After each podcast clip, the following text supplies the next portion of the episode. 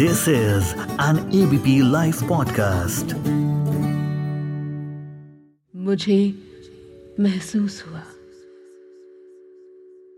क्या आपको याद है कि आपको चश्मा पहली बार कब लगा था?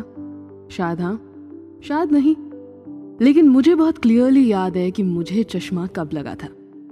नमस्कार, सत श्रीकाल मेरा नाम है श्वेता शर्मा और आप सुन रहे हैं मुझे महसूस हुआ। और आज बात मेरे चश्मे की। दरअसल हुआ यूँ कि छोटी जब मैं थी ना, तभी से मैं चाहती थी कि चश्मा लगाया जाए। I was so intrigued with Harry Potter का गोल फ्रेम्स वाला चश्मा कि मैं चाहती थी कि मुझे चश्मा लग जाए। ये नहीं जानती थी कि नज़र कमज़ोर होती है तो कितनी दिक्कत होती है। बस चश्मा लग जाए। और जब चश्मा लगा, तब रियलाइज़ हुआ it's not easy to be चश्मिश.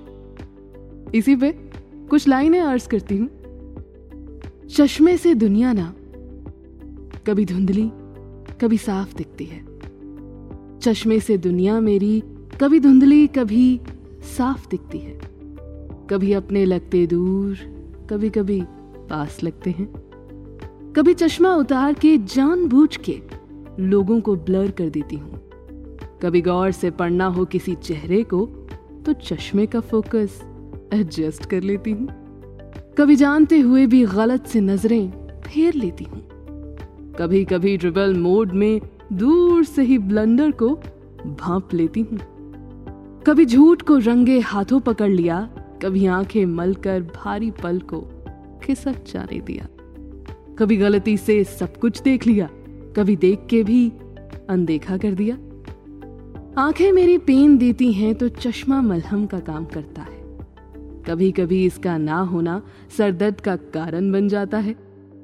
कई कहते हैं कि चश्मा बड़ा जचदा है, पर मेरे नाक और कान की मेहनत से ही तो ये सब हो पाता है।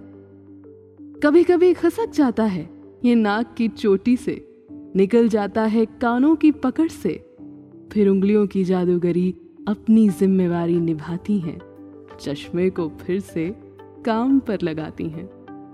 चश्मिश चश्मिश भी कहते कई क्यूट भी ऑटोमेटिकली मैं हो जाती।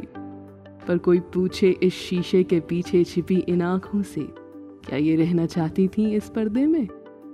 और मास्क और सांसों की जुगलबंदी ने तो बढ़ा दी है मेरी दिक्कत। बार बार रहती है इन्हें साफ़ रखने की ज़रूरत। पर कभी कभी बहुत आसानी होती है। जब मन किया दुनिया को नज़र भर के देख लिया और मेरी ही नज़र इस दुनिया को ना लग जाए तो बस चश्मा उतार कर रख दिया।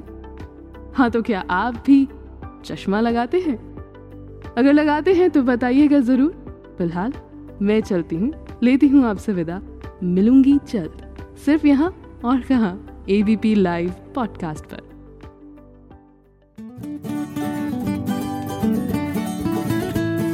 This is an ABP Life podcast.